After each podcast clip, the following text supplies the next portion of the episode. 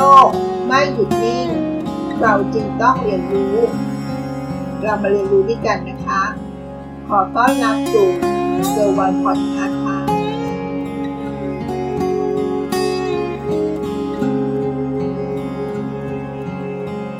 เรื่องราวของความคิดสร้างสรรค์ซึ่งกระตุ้นได้ด้วยการเดินทำไมการเดินจึงกระตุ้นไอเดียเจ๋งๆจน CEO ระดับโลกหลายคนเลยนะคะต้องนำออกมาใช้คุณเฟลิกซ์ นิชชานักปราชญ์ชาวเยอรมันเขาได้กล่าวว่าความคิดที่ยอดเยี่ยมทั้งหมดเกิดขึ้นในช่วงเวลาที่เรากำลังเดินสตีฟ จ็อบส์ผู้ร่วมก่อตั้งบริษัทที่มีมูลค่ามากที่สุดในโลกอย่าง Apple มาร์ค ซักเคอร์เบิร์กผู้ก่อตั้ง Facebook สุนดาร์ พิชัย CEO ของ Google หรือแม้แต่ริชาร์ด แบรนสันผู้ก่อตั้งอาณาจักร Virgin Group CEO ระดับโลกเหล่านี้ล้วนใช้การเดินเป็นหนึ่งในวิธีกระตุ้นความคิดและไอเดียเจ๋งๆทั้งสิ้นเลยนะคะแล้วทำไมการเดินจึงช่วยกระตุ้นความคิดสร้างสรรค์หรือช่วยผุดไอเดียเจ๋งๆออกมาได้หลายคนน่าจะเคยคุ้นเคยกันนะคะหรือมีประสบการณ์ว่ามีไอเดียสร้างสรรค์ของเรามักจะโลดแล่นในขณะที่เรากำลังอาบน้ำและรู้หรือไม่ว่านอกจากการอาบน้ำที่กระตุ้นความคิดสร้างสรรค์ได้แล้วยังมีงานวิจัยที่พบว่าการเดินค่ะ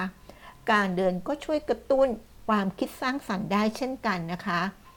โดยงานวิจัยจากมหาวิทยาลัยสแตนฟอร์ดเขาพบว่าความคิดสร้างสรรค์ไอเดียเจ๋งๆสามารถเกิดขึ้นได้ในขณะที่เรากำลังเดินหรือไม่ก็เกิดขึ้นไม่นานหลังจากที่เราเดินเสร็จแล้วนะคะและการเดินก็สามารถกระตุ้นความคิดสร้างสรรค์ให้ดีขึ้นได้ประมาณ 60% เมื่อเทียบกับการนั่งเฉยๆนะคะการเดินในที่นี้ไม่ได้หมายความถึงการเดินกลางแจ้งเพียงอย่างเดียวนะคะแต่ยังหมายรวมถึงการเดินในอาคารการเดินในบ้านก็ได้ผลเช่นเดียวกันนะคะมหาวิทยาลัยสแตนฟอร์ดได้ทำการทดลองกับนักศึกษาในมหาวิทยาลัย176 คนด้วยกันนะคะ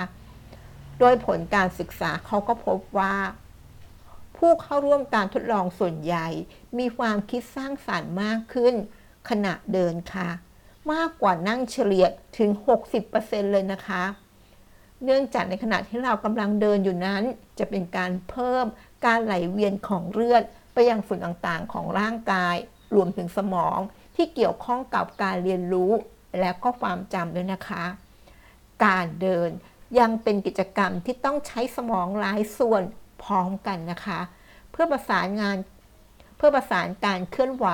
และรักษาสมดุลในขณะที่เรากำลังเดินอยู่ในขณะที่วารสาร Frontier in Public Health ก็ได้มีนักวิจัยด้านสมอง 3 คนนะคะคาดการณ์ว่าความรู้ความเข้าใจในเรื่องที่ซับซ้อนของมนุษย์รวมถึงความสามารถของเราในด้านนวัตกรรมได้รับการพัฒนาควบคู่ไปกับความสามารถในการเดินค่ะและการเดินยังทำให้มีการสื่อสารระหว่างสมองสองซีกได้มากขึ้นอีกด้วยนะคะนอกจากการเดินจะเป็นตัวช่วยกระตุ้นความคิดผ่านการทำงานของสมองแล้วนะคะการเดินจะเป็นการทำให้ผู้คนหยุดรับรู้ชั่วคราวและปลดปล่อยจิตใจของตัวเราให้เป็นอิสระไม่ยึดติดอยู่กับอคติและรูปแบบการคิดแบบเดียวหรือช่วยขจัดความคิดเก่าๆที่ไม่ได้ผลออกไปอีกด้วยนะคะแล้วมี CEO คนไหนบ้างล่ะที่ใช้การเดินเป็นตัวกระตุ้นความคิดสร้างสรรค์เราได้กล่าวไปบ้างแล้วนะคะท่านแรกศาสดาของ Apple สตีฟ จ็อบส์ค่ะที่เขามักจะชวนหัวหน้าด้านการออกแบบ Appleออกไปเดินเล่นระหว่างพูดคุยเสนอไอเดียหรือดมความคิดเห็นกันค่ะและตัวสตีฟ จ็อบส์ตัวเขาเองก็ยังเคยพูดว่าเขาใช้เวลาในการเดินพูดคุย เป็นหนึ่งในวิธีการประชุมด้วยนะคะท่านต่อมานะคะในขณะที่มาร์ค ซักเคอร์เบิร์กก็มักจะพาพนักงานไปเดินเล่นก่อนที่จะเข้ายื่นข้อเสนอสำคัญให้กับพนักงานเหล่านั้นนะคะ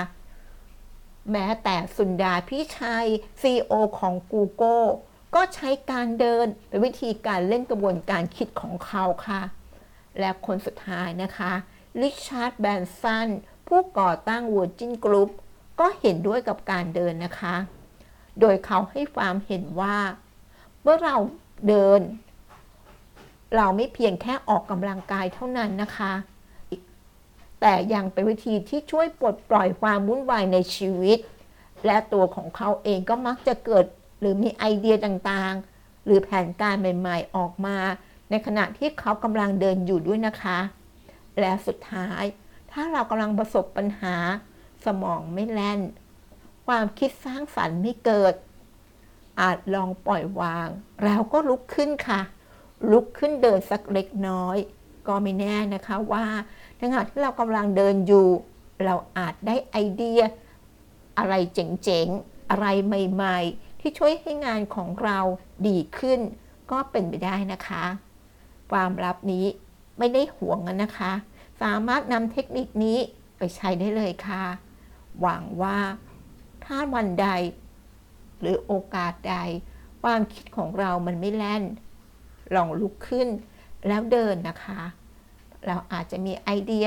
เจ๋งๆออกมาให้เราได้ใช้งานกันนะคะขอบคุณที่รับฟังเกิร์ลวันพอดคาสต์แล้วพบกันในวันพรุ่งนี้สวัสดีค่ะ